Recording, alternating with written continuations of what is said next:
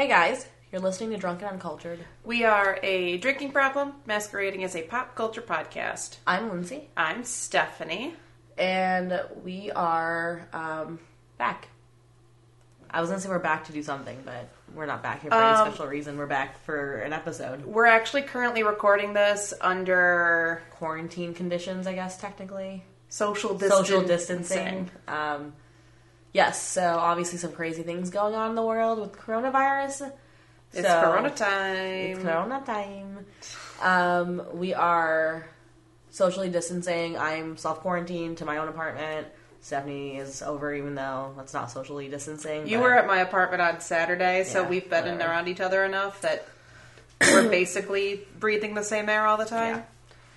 Um, cool. So yes, we are quarantined. Um, in the coming weeks, it may be difficult to record episodes, so we'll see how we tackle that. Yeah. Um, based on like bars and restaurants closing and that kind of thing. Yeah, so, we'll as see. the day we're recording this, bars and restaurants in Chicago close for sit down, dine in, dine in ex- experiences until the end of March, which I honestly think might be extended. So yeah, we'll see so how we'll see um, how we do future drinking series episodes. yeah, the drinking we- the drinking series may take a brief hiatus Yeah. while everything is literally shut down in the entire state. Yeah, and depending on how like extreme it gets, we may have to figure out more creative ways to record episodes. Yeah. but we'll figure it out as Yep. we go. We'll get there. We Um, always do. Yeah, so we wanted to keep doing this. Um, for Yeah. those of you that listen, and you know, it's kind of a nice escape to be able to do for us to record for Yeah. whoever is listening. I'm sure to listen. Yep.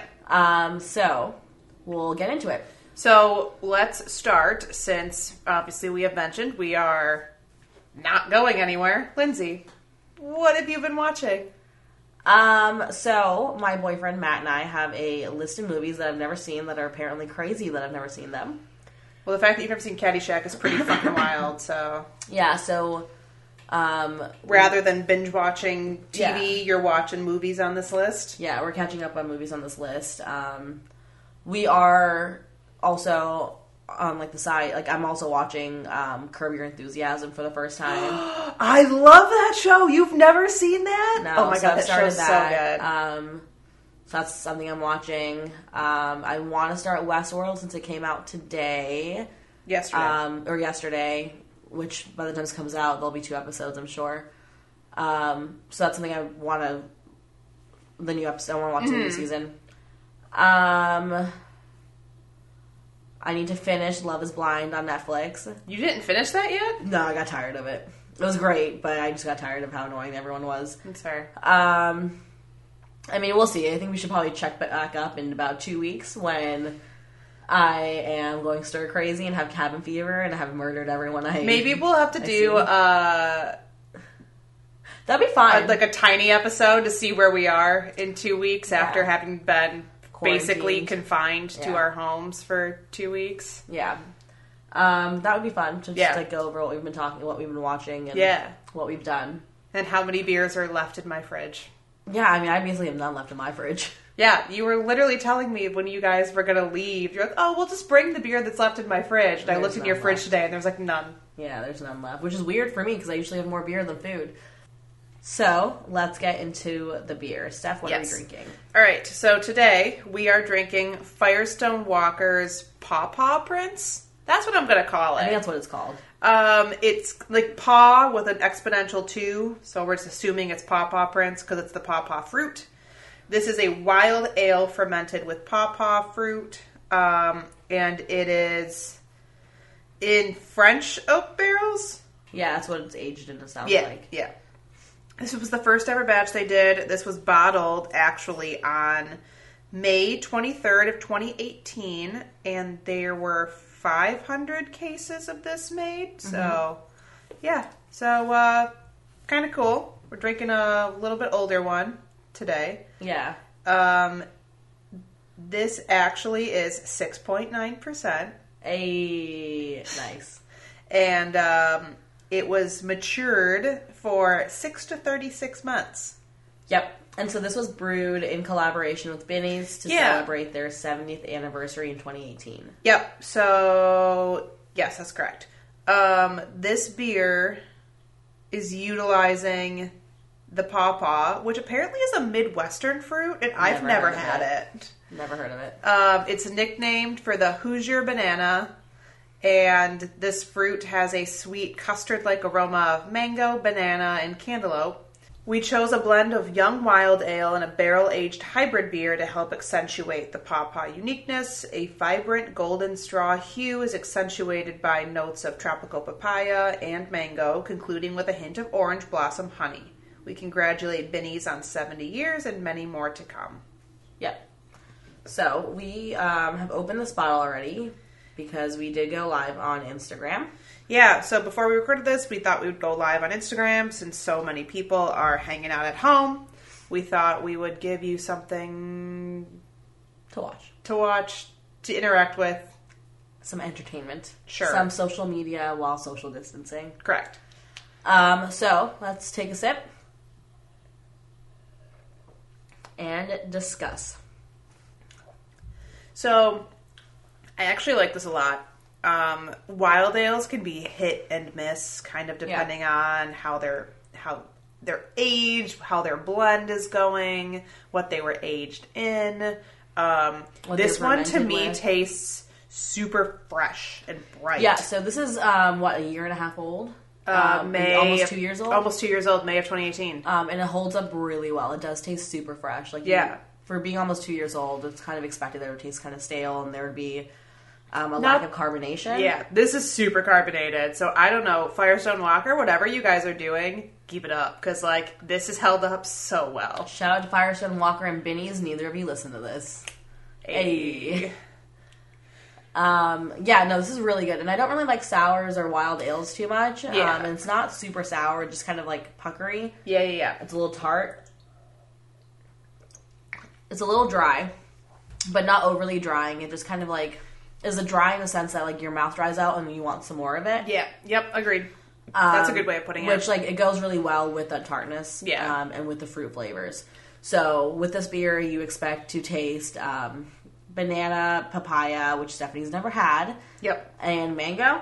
Um, and I then they also said orange blossom honey. yeah. So I get for sure. I, I it's weird. Like banana flavor is not a, like a flavor that's really strong in general, but you do get like a sense of like the artificial banana flavor. Yeah, and so Not that it's artificially put in there, but it's You more kinda, like- similar to the yeah, banana flavor. You have to like swirl it around a little bit like a wine, and Yeah. then you kind of get more of that banana flavor. yeah, I get a lot more of like the tropical, but um, papaya mango flavor. So the only the thing I've realized is the only other beers I can think of that taste like banana are like Hefeweizen. Yeah, or like um, quad, quadruple Yeah, like Belgian quads. I think yeah. taste like banana. Yeah, so I'm trying to like put my head in like those kind of beers that I've had, and I can't. Like the banana doesn't translate the same to me. The banana is a different flavor. So Yeah. those ones, it tastes more like banana bread, in Yeah. my opinion. Oh, that's an interesting way of putting it. It's like Belgian quads taste like banana bread. I, I get what you're saying, but I've never Um, thought about they have, like, a way. yeasty flavor Yeah, as well. it's the Belgian yeast. Um, but this tastes more like banana flavored things Yeah, yeah, yeah, instead of like flavored like banana. yeah. So what are your three words? Um, so I'm going to say, and this is actually different than what I had said originally when we went live with this. I'm going to say bright is my first word, and I think that's the nature of the tartness Yeah. and the little bit of carbonation. Yep. And like that little bit of sourness. It's a very bright flavor. Um, I definitely pick up on the orange blossom flavor that you get towards the honey end. on- on the orange blossom honey. Mm-hmm. Yeah. I wish I knew what a pawpaw actually tasted like, so I could say pawpaw. But Yeah. um, it's got a little bit of tartness. Mm-hmm. It's really minimal, but I think that's. I don't know. Those are probably my three. Okay. It's also really easy to drink, by the yeah. way. I'm gonna say acidic. So these are different than my words that I said when I, when we went live. But the more I drink it, the more I go get like an acidic flavor. Um, it's, it's not like Mm-hmm. I see that. A bad acidity, but it's like very reminiscent of orange, Yep. of like citrus, Yeah. um, but closer to the acidic profile of that. So acidic. Um, I want to say fresh, Okay. and then I'm gonna say tropical. Nice. All right. Um, cool. So let's get into the episode. Let's do it. Um, this has been a very long time coming. If you listen to our anniversary episode, we talk about the origin of the podcast Yep. and how we used to sit down and get drunk and t- This argue was about. this was a regular topic that came up in our drunken discussions at the bar. yeah. So we'd argue about Radiohead and which is the best Radiohead albums, the best songs. Just get drunk and talk about that. So we thought it would be fun to do an oral history of Radiohead.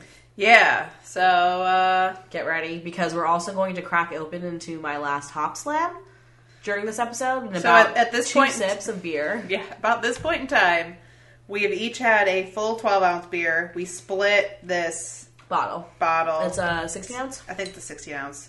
12, 12 ounce. Oh, well, then we've had less beer than I thought. We've had a 12 ounce beer, 12 ounce wild. We're about to crack it open into a Hopslam. So we will have had two beers very soon here. So we're about to do a drunk history version, uh, buzzed history Yeah, but still, it, of Radiohead. By the time this Hopslam is done, it'll be kind of drunk. yeah, Um, cool. Do you want to start? sure. Okay, so we'll go kind of through a timeline of Radiohead Yeah. if you think that works the best, and then we can chat. Yeah, we have- topics yeah, at I the with end. Okay, Let's great. do timeline year by year. Okay, Or not well, year by year, but like time album by album, Yeah, yeah, which yeah. is very broken into time periods, Yes. and then we'll have like a couple discussion questions Okay. and um, topics to talk about. Yes. Okay. So, Um, all right, so Steph, let's kick it off. okay. So, um, I think the most important thing we got to talk about is that the band was formed in 1985. They were formed in. was like 25 years ago. Oh man. Yeah, it's also the 25th anniversary of Radiohead. So, um, Wait, for background, is it- what? Is that 35? Oh yeah, you're right. It's been 35 years of Radiohead. Wow, I can't. math. Wow.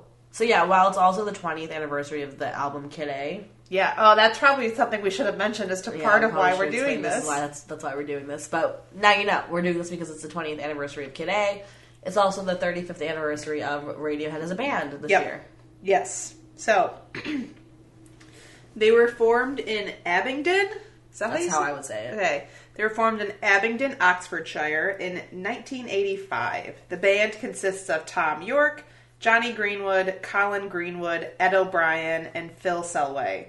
Um, I also made a note that the other behind the scenes member of the band is Nigel Godrich, and he has been with, he joined them as their producer, their sole producer, starting in 1980, 1994. They weren't in 1984. Um, so Radiohead has released nine albums, and I they've said their early, yeah. yeah, Early influences are REM and the Pixies. Very early. yeah. So um, the five guys met while attending Abingdon School in Oxfordshire. Um, Tom and Colin are the same. Were in the same year. Ed and Phil were the year above, and then Jonny was two years below. Oh, maybe Jonny. Yeah, Jonny's a baby. Um, originally, they were t- called On a Friday, and that name came from the day that they could use their rehearsal space at their school's music room.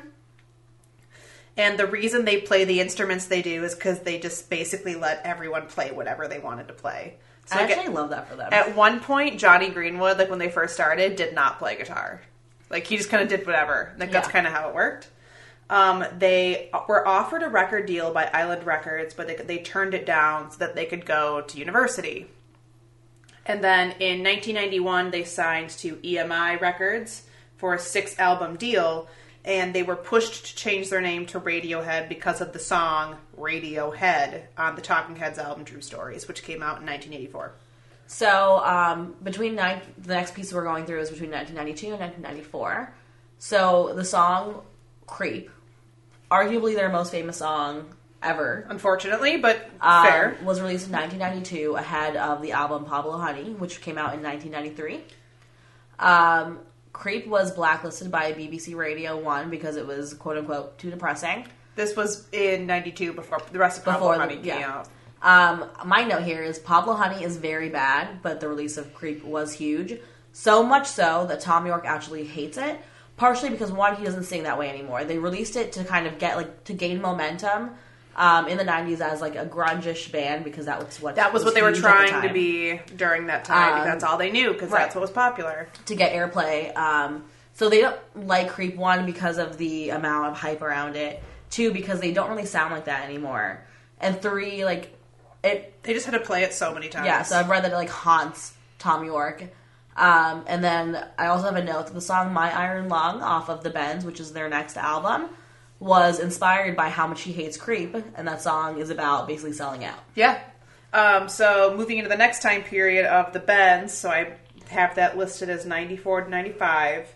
Um, so troubled by his new fame, Thom Yorke became disillusioned with being, and I quote, at the sharp end of the sexy, sassy MTV eye candy lifestyle. Can we get be real here for a second? Thom Yorke has never been MTV Eye Candy. well, that's what he felt like in the early 90s. You think too highly of yourself, Thom. okay. Um, so he felt like he was helping to sell the world, and then that's when the My Iron Lung EP came out. So My Iron, 94. yeah, My Iron Lung was originally Right, on that yeah. EP before the Bends. Yeah. And that came out in 94, and that was their big transition into greater musical depth. And that was also their first time working with Nigel Godrich, who is they're still their producer today. Yep.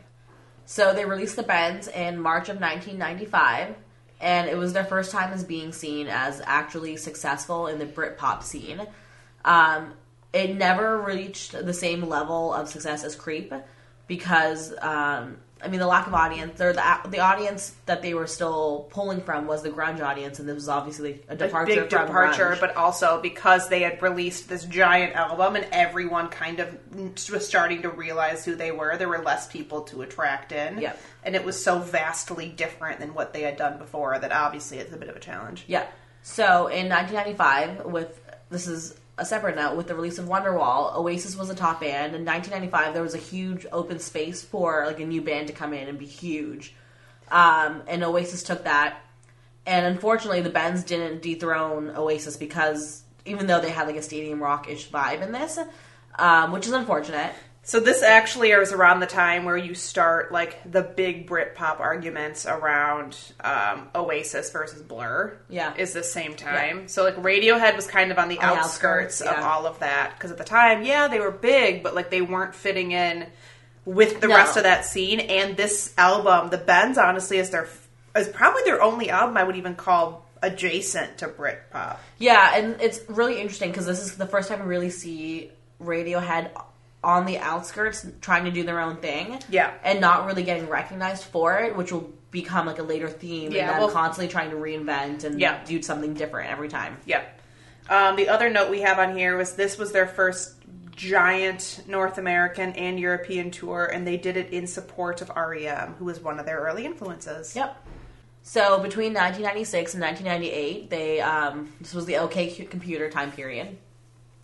This was the first album self-produced with Nigel Godrich, um, and it was the first number one UK chart debut. Debut, sorry, not debut.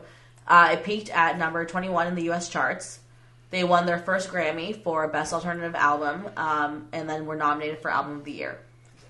So, OK Computer was met with critical acclaim, and Thom Yorke said in a quote that he was amazed that it got the reaction that it did. None of us fucking knew anymore whether it was good or bad. What really blew my head off was the fact that people got all the things, all the textures and all the sounds and the atmospheres we were trying to create. which is kind of crazy to me. Um, one, because yes, OK Computer was met with critical acclaim, but it still didn't do that well. No. Um, they still hadn't hit it as big as they currently are, and as big as they later would. So this was still kind of one of the like um, outskirt albums off on the side. Mm-hmm. Um, and then it's also kind of crazy to me that like at this point it makes sense. Like that quote makes sense when he says none of us knew if it was good or, or bad. Because at this point like i think the Bends is great and they did as well. But like looking back it didn't fit into the stylistic period that they were Yeah. in. Yep. so obviously it wouldn't it met it was met with critical acclaim but it wasn't widely received. Yeah, no, I think that's fair. Um, one other thing that's really important to note at this time Radiohead became one of the first bands with a website which sounds bananas to say. No, that now. makes sense. Like, when did the internet come out? Like the eighties. Yeah, but so they had a website and and and a devoted online following, and so within a few years of this, they had dozens of fan sites specific to people that wanted to talk about Radiohead. Yeah. So my next note is that Atlanta, This is before social media too, yeah, which is well, social media is like a relatively new thing. Well, yeah, but I'm saying, like, thinking about it, for them to have dozens of Of fan different sites, yeah. fan sites of people just to sit around Yeah. and talk about Radiohead is crazy. So, because OK Computer um, wasn't so widely received, they actually toured um, or opened for Alanis Morissette in 1996, and that's where they previewed Paranoid Android and Karma Police for the first time. I'm sorry, did you make a note in here that says all anus Morissette? It's a Letterkenny reference. I know, I but- made a Letterkenny reference in our notes, yes. Um, the next thing I have is Fake Plastic Trees from the previous album, The Bends, was included on the Clueless soundtrack, um, which is kind of huge because soundtracks in the 90s were like a big way to find new music. Um, shortly after this, I would have to assume as well, um, Romeo and Juliet came out and exit music for a film. Yeah, Romeo plus Juliet. Yeah. Yes. Yes. Um, so OK Computer was released on June 16th, 1997 as a side note, and it took a year and a half to record, which if you compare that to the Beatles, I think it's like three times as, or four times as long as it took Yeah. to record Sgt. Pepper's. Yeah, it's crazy. A year and a half to record is a long time. Yeah, it is. Um, one other important thing to note during this time period so they did their first Glastonbury headlining set in 1997. And then the other note is in 1998, there was a documentary that was re- recorded called Meeting People is Easy. It wouldn't come out till the year 2000. Um, but it follows their world tour for OK Computer and their disillusionment um, of the press.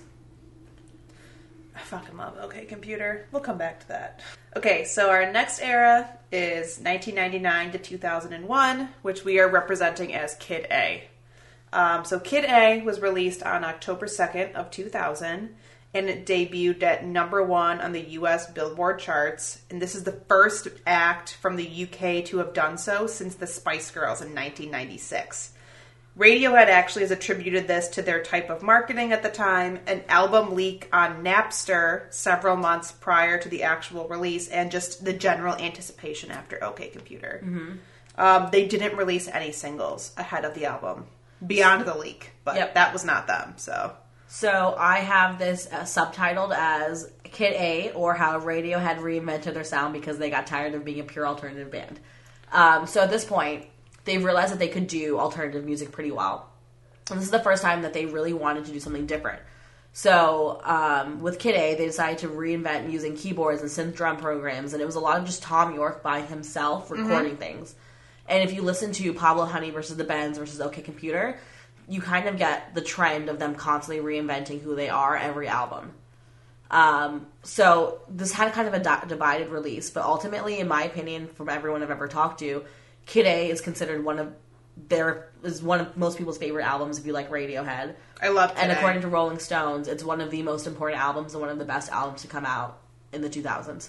I mean, Kid A is an incredible album. Um, in 2001, they actually won Best Alternative Album and were also nominated again for Album of the Year. Um, man, I love Kid A. It's a good album. Um, so they actually released their another album in June of 2001 called Amnesiac Yep. and this was pretty much a bunch of additional tracks from what what has been called the Kid A sessions. Yeah. And then it also included the song Life in a Glass House. Um, this topped the UK album charts. It reached number two in the US, was nominated for a Grammy and for the Mercury Music Prize. Yeah, and I would say the most important thing about Kid A is that this is arguably around the time that Radiohead found their sound. Yeah, no, I This would is agree. how they found what current Radiohead is today during Kid A, where it's a little bit more Electronic um, based. electronic based. It's still al- alternative, but it's a little bit more experimentally alternative. Yep. Alternative electronic. Yep, agreed. So Is the this next when Thom Yorke, Yorke started his dancing? Um, yes, it, it is when Thom Yorke started his dancing that makes you generally uncomfortable. So 2002 to 2004, we are referring to as the Hail to the Thief era. Mm-hmm. In this, they wanted to explore the tension between human and machine generated music. So again, coming back to the electronic base. So the lyrics here were gen- gave a sense of ignorance and intolerance and panic and stupidity, according to Thom Yorke, specifically around the 2000 U.S. election when President Bush was elected.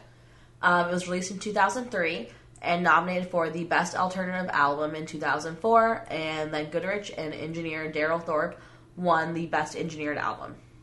Um, they headlined Glastonbury again in 2003, and then they headlined Coachella in 2004. And then after this album, they went on a hiatus, spend time with families, and work on solo projects. We won't talk a ton about their solo projects. There's been a lot. I don't want to spend a lot of this episode talking a ton about that. yeah, them. Thom Yorke does a lot of weird things. So does Jonny Greenwood. Yeah.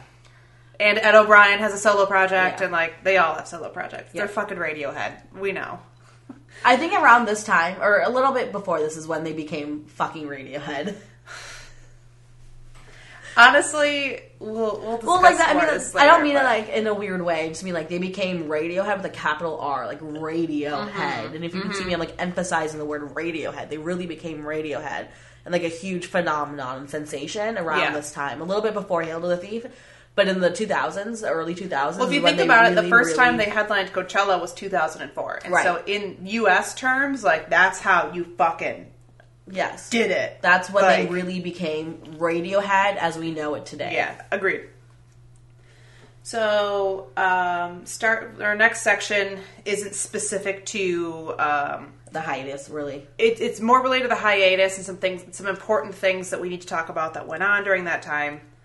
So, 2004, 2009, um, their contract with EMI ended after Hail the Thief, and the New York Times started referring to them as the world's most famous unsigned band.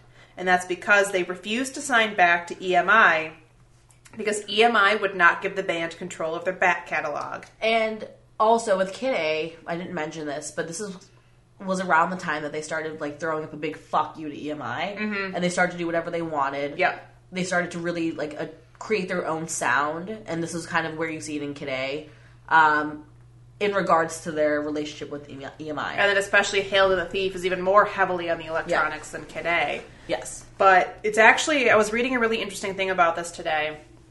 So there was a huge like slander of Radiohead by EMI during this time because EMI offered them like a ridiculous amount of upfront money. Yeah. And the band still said no. yeah. So And the EMI said that they wanted more money, but Radiohead was like, "No, we want our back catalog. yeah, we would sign which for is less money that than we're our seeing back a catalog." lot in today's era. Oh, I agree. with a lot of bands and like artists. this was an early catalog. band wanting control of their back Yeah. catalog. Um, and then Hail to the Thief was especially about a big fuck you to EMI, and the name Halo Thief kind of comes from that. Exactly. When Yep. referring to EMI as the thief. Yep. Um, so in 2008, the album In Rainbows was released through the band's website as a pay what you want model, and you could actually get it for zero pounds, but zero dollars. Zero doll hairs. So this actually, this model was praised and criticized at the same time because while it was a kind of a revolutionary way to attack the music industry, a lot of artists that were less successful felt that it undercutted their efforts as less successful musicians. Yeah, I mean, you can do that as an unsuccessful artist. Like, you could do this when, like, you have been when you're Radiohead. Yeah. Radiohead with At, capital at R. this time, in 2004 or 2008, when this happened, you couldn't have done and. I can kind of understand it because it's like a privileged way to say fuck you to the music industry. So some of the people specifically that were called out in the article I was reading was like Lily Allen and Kim Petras. uh-huh. who both are not even today are not That relevant. right but like i don't know i mean i would be pretty pissed too if a I band it. took it over uh, this album was downloaded 1.2 million times on the release day And then it won the Mercury Prize in 2009 and Grammy Award for Best Album, Alternative Album. um, so they were nominated for five grammys that year including album of the year um, so this was radiohead's second time winning mercury prize I believe so. yeah radiohead's been winning alternative album for fucking ever Yeah. So Have they ever actually won best album of the, or album of the year? I think I they've been nominated think a they ton, but I don't think they've actually won. think they have. Um, between 2009 and 2012, with the rise in social media, Radiohead withdrew from the public. Pitchfork wrote that around this time, Radiohead's popularity became increasingly untethered from the typical formalities of record promotion, placing them on the same level as Beyonce and Kanye West, which I think is actually extremely accurate. I think Radiohead is just Yeah. solidified in our musical history as this weird alternative band that does whatever the fuck they want, and But people they're still extremely buy it, and they're still successful, and it's still good. I love Radiohead. Um, so I also made a note that during this time there was a heavy amount of solo stuff.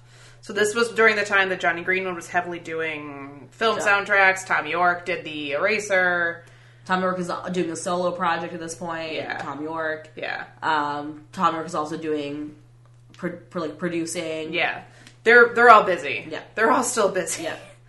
Um, the King of Limbs was released February eighteenth of two thousand and eleven. The album that we all forget about.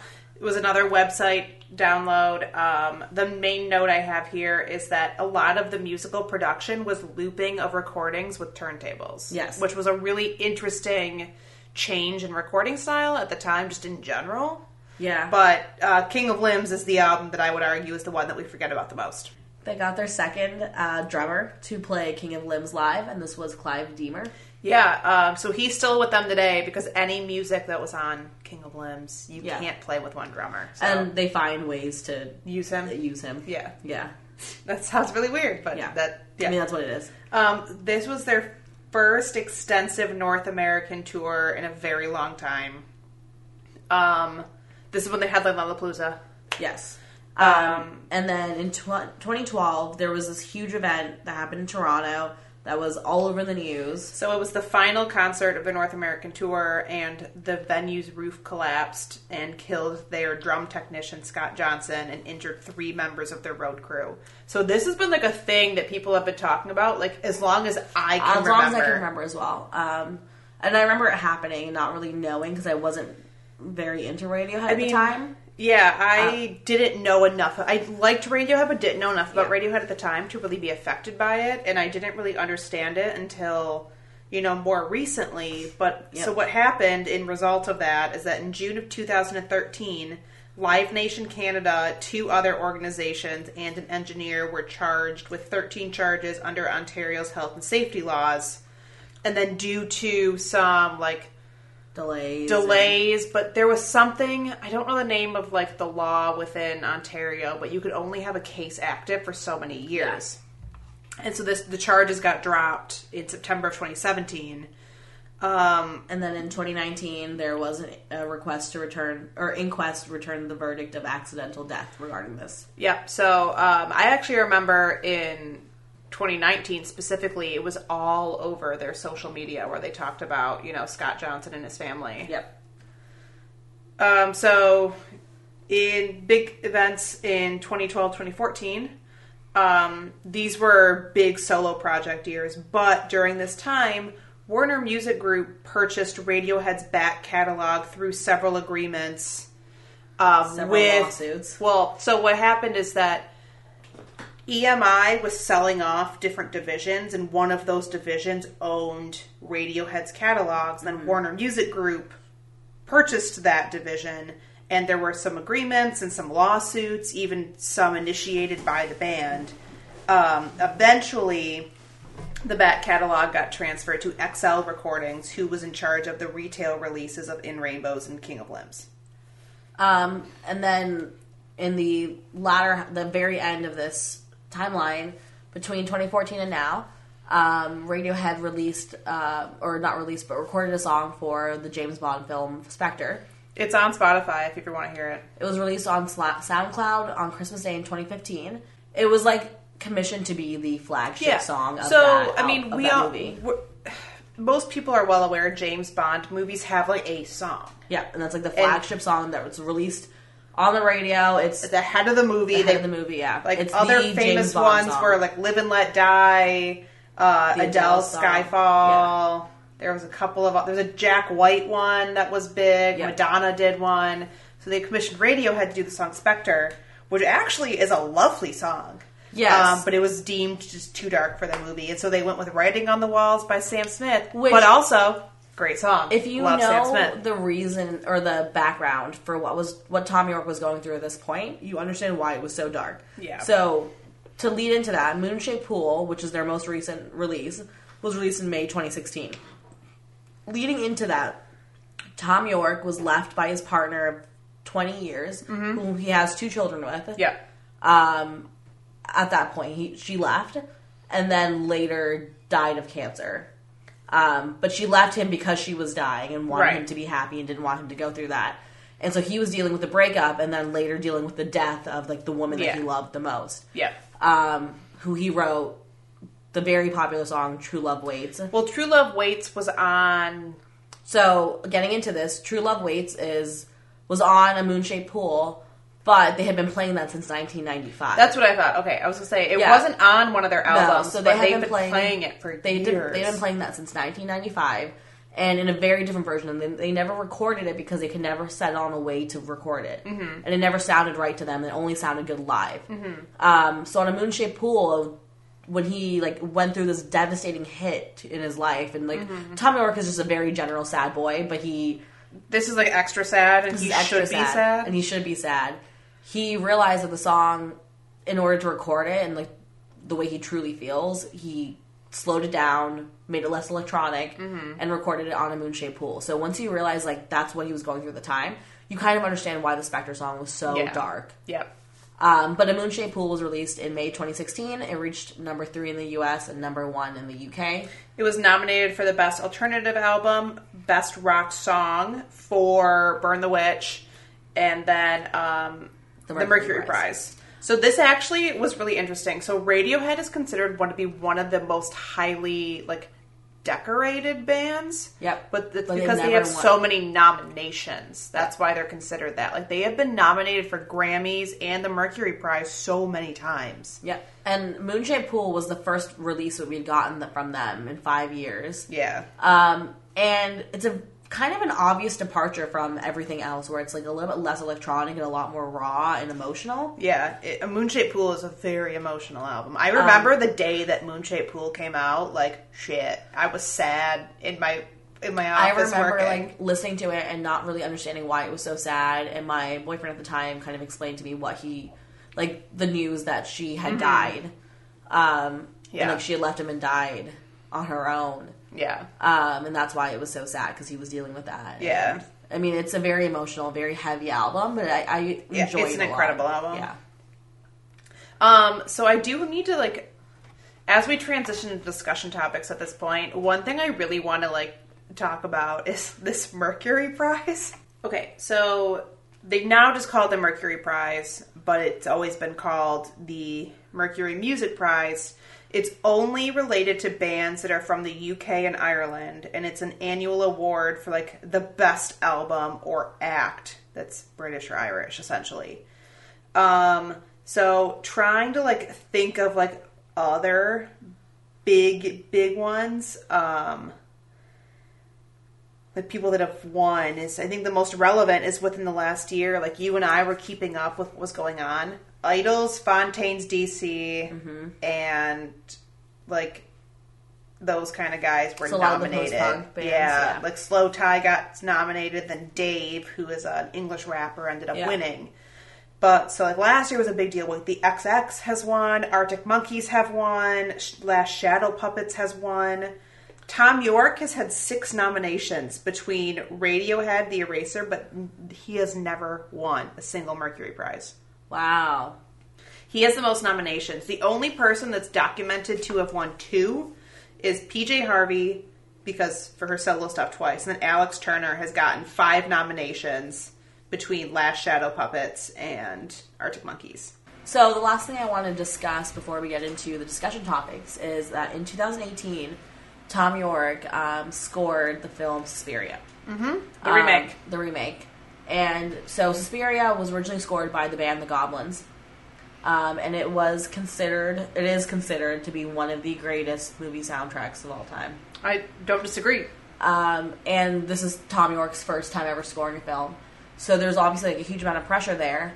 And um, when the director, Luca Guadagni- Guadagnino, I'm not saying that right, uh, who did Call Me by Your Name, wanted him, wanted Tommy York. That was his first choice. Oh, I don't Um, think I knew this. Yeah, so Thom Yorke was one of his favorite artists. Um, wanted him specifically. Uh, so the director pleaded with uh, Thom Yorke to do it, and eventually he agreed. Um, but it's kind of, kind of crazy they had to live up to the Goblins' um, Yeah. Original soundtrack. But I mean, man, that Suspiria soundtrack in 2018 is so good. Well, there's a quote from him that says, Initially, I was intimidated about the fact that it doesn't matter what I do, and that people are probably going to react badly to it because it's not the original. But at the same time, the more it carried on, the more I'm like, well, they're not hung up on that, so I'm not going to be hung up on that. Um, so that's that was kind of a huge accomplishment for him. I mean, thinking of just like, I know it's kind of off the discussion topic we were on. Like, Jonny Greenwood has done so much film scoring for like Paul Thomas Anderson over the years. Yep. And like, that's what he's super well known for. And he's Yeah. been nominated for fucking Oscars. He's also really well known for never aging. That too. Vampire. He, why? Okay, we'll we'll add this into our Radiohead discussion topics.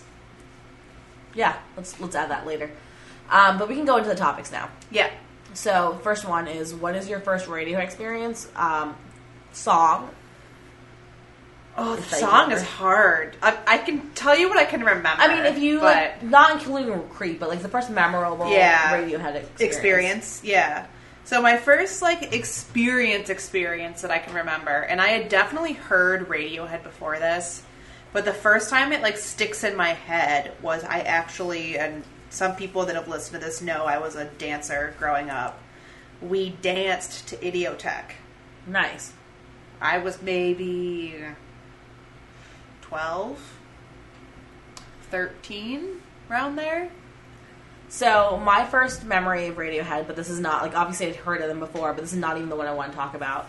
Um, when Harry Potter and the Goblet of Fire, before Harry Potter and the Goblet of Fire came out, um, one of my cousins was like, "Radiohead's going to be in that," and the Weird Sisters band and the ball, Yeah, yeah. um, I thought it was a different Goblet of. Fire, uh, has Jonny Greenwood in it. Oh, I think I thought it was a different like band that was the one that was playing. No, um, Jonny Greenwood is in it. Oh, okay. Um, and so that's what he was talking about. So it's Phil uh, Selway. Oh, Um, but my like actual first memory of radio, like my most memorable memory of Radiohead was in college.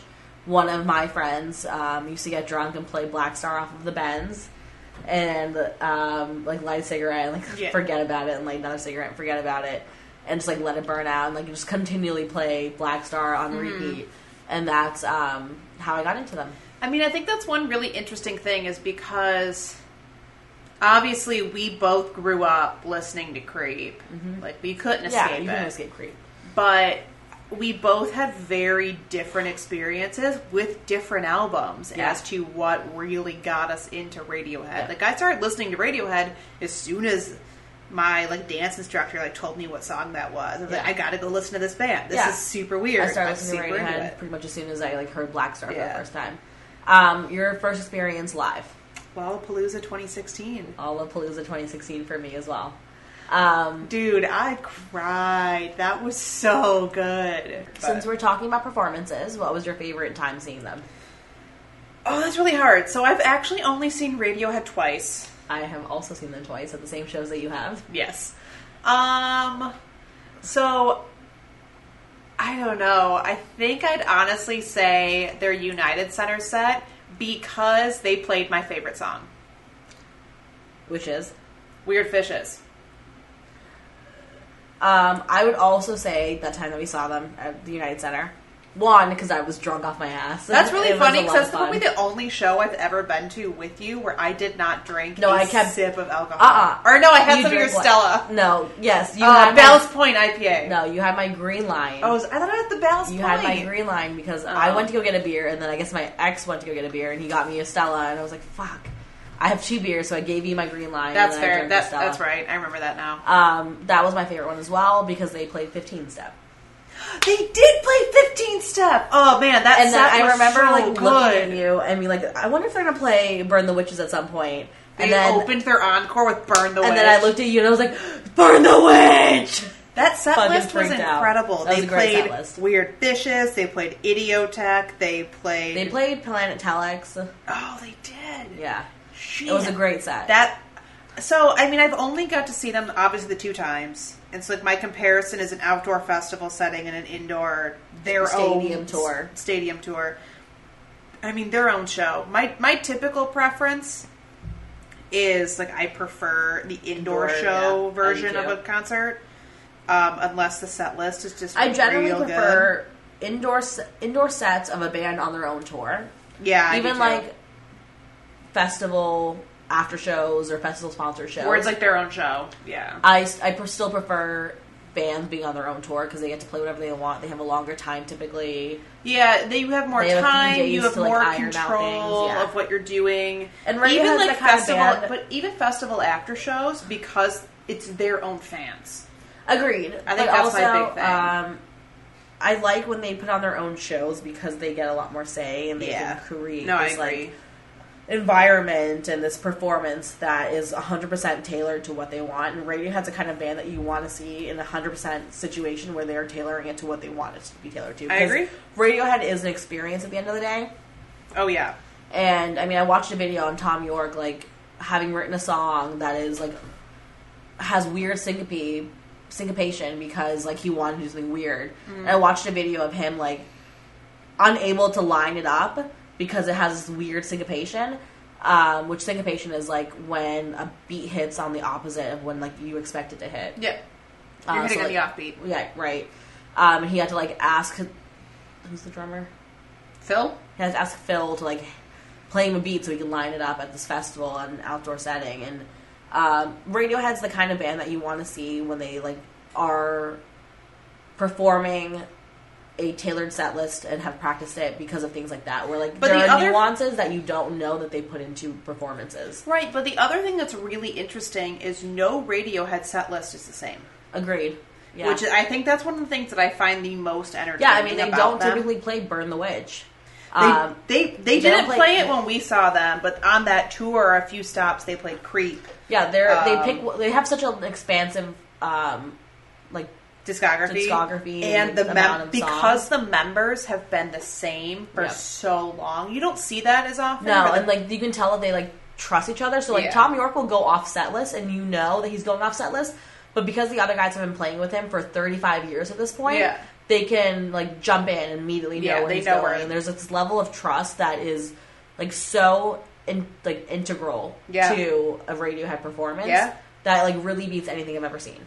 Um, shit. And also, I would argue that Jonny Greenwood's one of the greatest musicians I've ever experienced seeing live. Well, in like when we saw at, lifetime. Ra- at um, United Center, Jonny Greenwood was opening for himself with that. he opened for himself with his Indian band. Yeah, and it was just kind of wild. But yeah, Jonny Greenwood.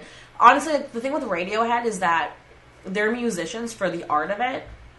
yeah, and like And- all of their solo projects are incredible. Right. So they're musicians not even just to make money. They're they're musicians for the art of it, and they treat treat it like a true art form. Um, and you can that's very evident everything that they release individually and together. So actually, if uh, coronavirus It's slows Corona down, time. if coronavirus slows down, Ed O'Brien's playing Chicago. I think Yep. I'm going to go because he's part of Radiohead and I want to go. Uh, Thom Yorke is on a solo tour. I owe my boyfriend Matt Radiohead tickets next time they come around. Yeah. um, I want to talk about how there's a subreddit called Radiohead Circle Jerk, and Can uh, I sent this to you once, and it was like somebody talking about Thom Yorke's like. Let me see if I can find it. While you're looking for that, I think this is an important like thing to talk about. Radiohead, the fact that they have like a Radiohead circle jerk, like people really love Radiohead. And I mean, I think we qualify as some of those people, but the response that these guys as a band have received over the years is complete insanity. From starting with being at like top of the radio to like f- coming on, you know, internet fan base to continuing to be some of the biggest musicians of all time. Like it's just crazy to think about the fact that like it, they're like they common. met in like high school. Yeah. And then like are some of the most successful rock musicians of Yeah. all time. Um, so on the Radiohead subreddit, this was post or yeah, I think it's on radio, the Radiohead subreddit. I don't have context to this thing I sent you, but this is a Reddit post, and it says about Thom Yorke. His mind is like a giant bowl. The center of it has some symbology scribbled in, and the curved surface radiates musical ideas. These musical ideas collide with each other, and the impact of their collision causes the symbology in the center of the bowl to shake. When the symbology gets sufficiently shaken, it slides to the curved surface of the bowl and begins going round and round until its momentum causes the entire bowl to wobble. After the spinning symbology attains a critical momentum, the bowl comes off its axis and topples over. When that happens, subconscious musical impressions make the voyage to his conscious awareness. And then the next post is, excuse me, what? and then it was linked to Radiohead Circle Jerk. Which is like, people truly believe that about Tom. Oh, I know. And it's wild. Well, it's it's one of those crazy things where it's um, there's a ton of shit on like the Pitchfork Facebook page where if you look at anything on Pitchfork and it's something totally unrelated, and someone's be like, okay, but where's the Radiohead? Like Yeah.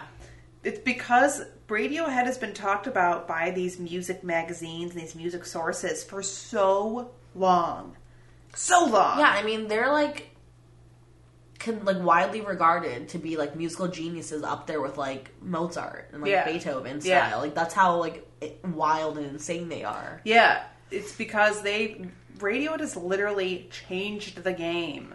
Yeah, and they continually do it. They and as I mentioned previously, they are always reinventing themselves and on the outskirts. But at this point, because they're on the outskirts, they're now like at the forefront. Yeah, it's insanity.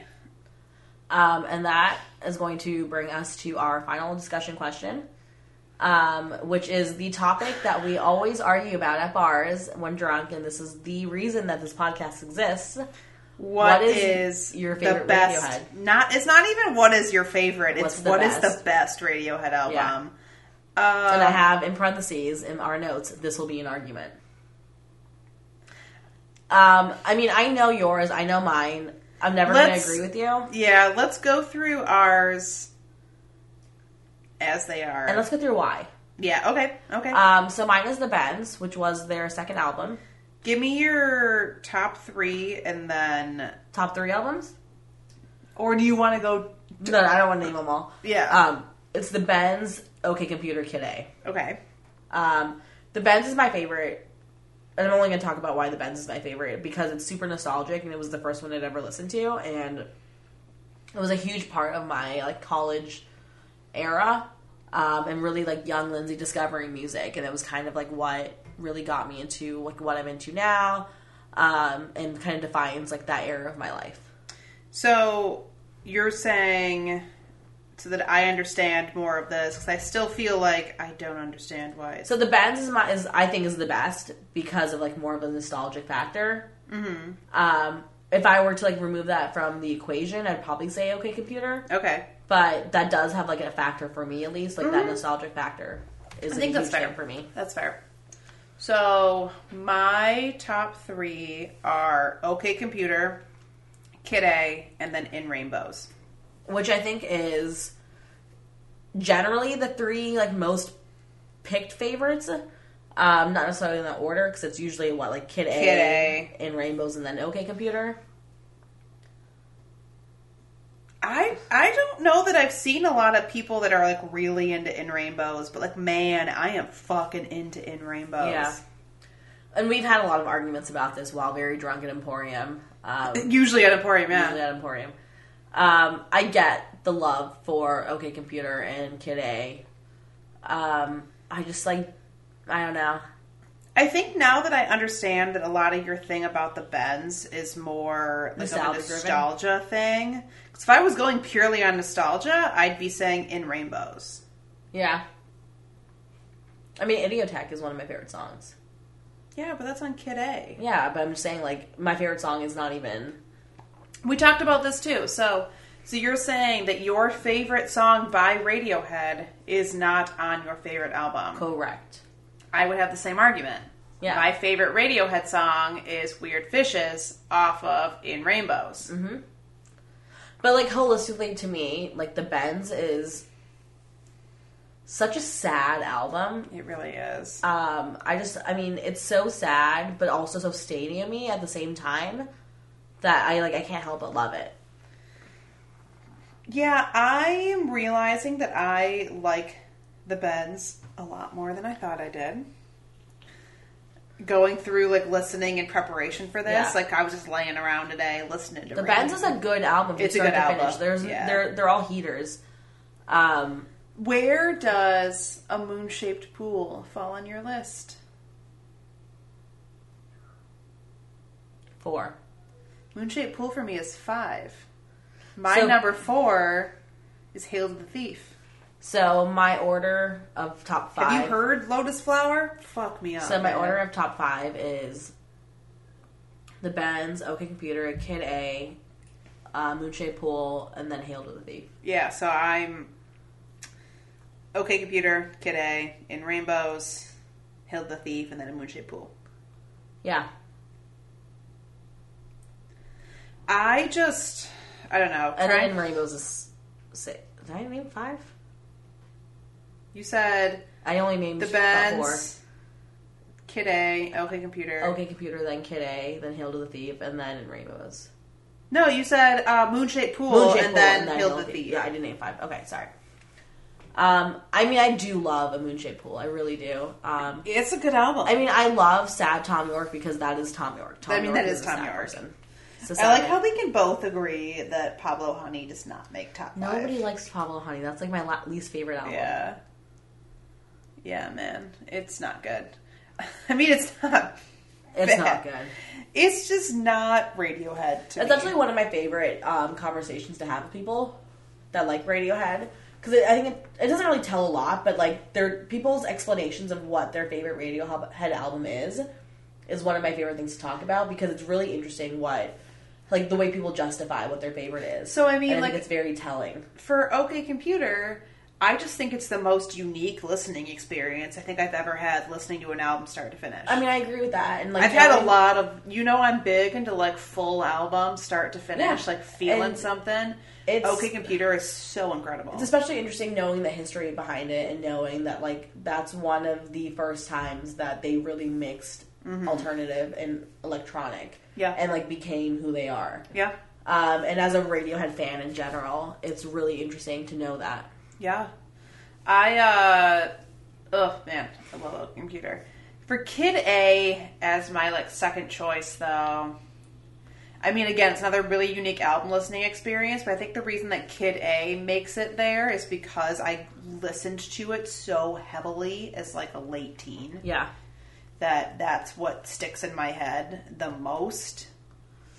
I think that's reasonable though. But then, like, In Rainbows came out when I was in high school too, and that's probably the album I think I've listened to the most.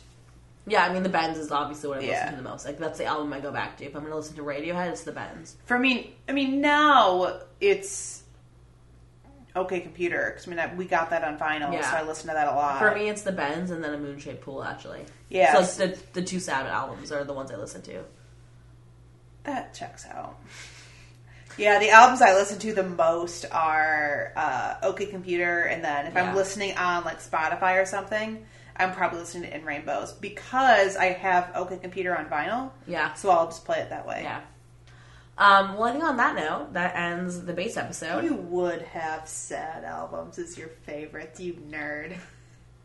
I think that ends the base episode. Um, listen to the song for final thoughts. At this point, we do not know what they will be, but we will figure it out in the next couple minutes.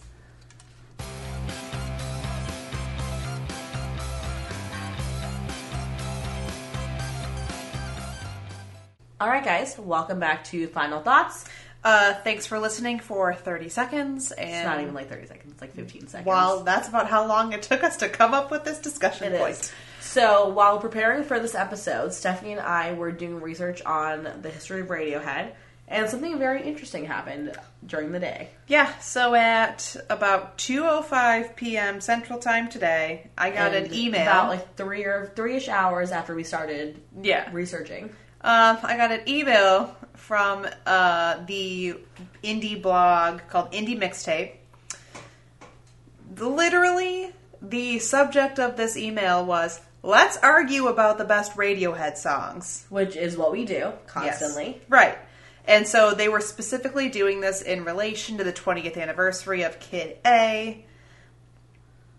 And um, the person that runs this blog wrote the book This Isn't Happening Radiohead's Kid A and the Beginning of the 21st Century, which is coming out this upcoming September.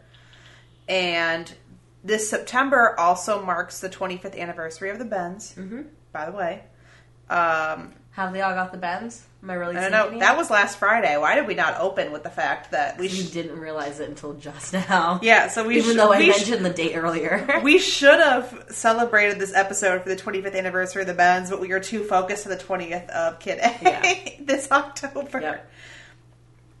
I mean, this was mainly like a a plug for this guy's book that's Yeah. upcoming, but I mostly thought it was really entertaining that it was just called "Let's Argue About the Best Radiohead Songs." No, let's be honest. The most entertaining part was that it came out on like today, on the day that we're recording, and as we're doing research, because your FBI agent is watching your internet history. Yeah, but on that discussion point, so you've said your favorite Radiohead song Is is Idioteque? Is Idioteque. Because I'm Give me- Thom Yorke and I'm Tom. Is Yorke. that why it's your favorite? No, I just think it's funny. But so we didn't actually talk about this during the main episode. What are your top five favorite Radiohead songs? Um, give me one second to think about that.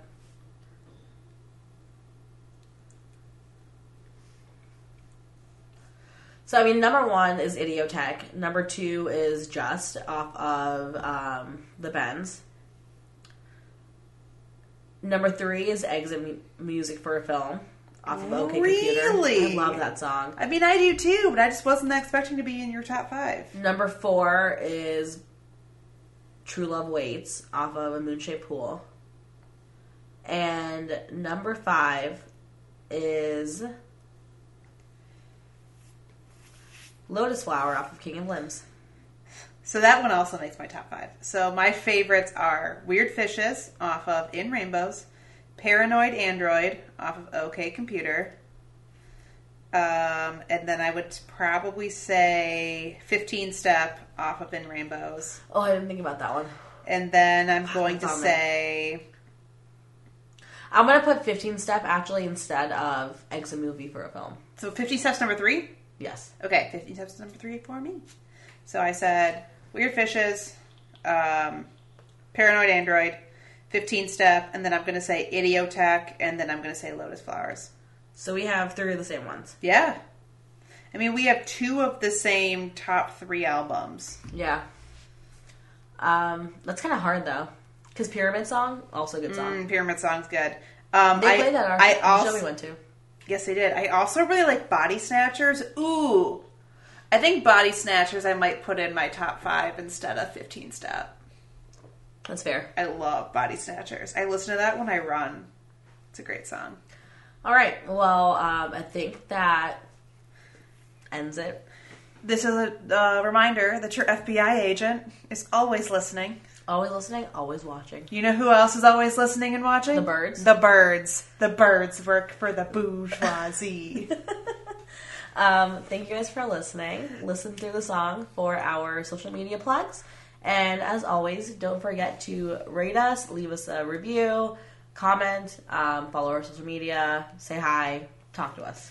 if you leave us a review, which no one has, we will read it on this episode. And I would like to point out that we've been saying this for Like, a year. Over a year at this point. And no one leaves us a review. We will literally read anything you leave us as a review, but y'all still don't. Yeah. Leave us a review. Leave us a review. There's enough of you listening that you should be leaving us reviews. Or like talking to us. Come on now. Please. But like, please. All right, after that note of Stephanie begging, thanks for listening. We'll see you next time.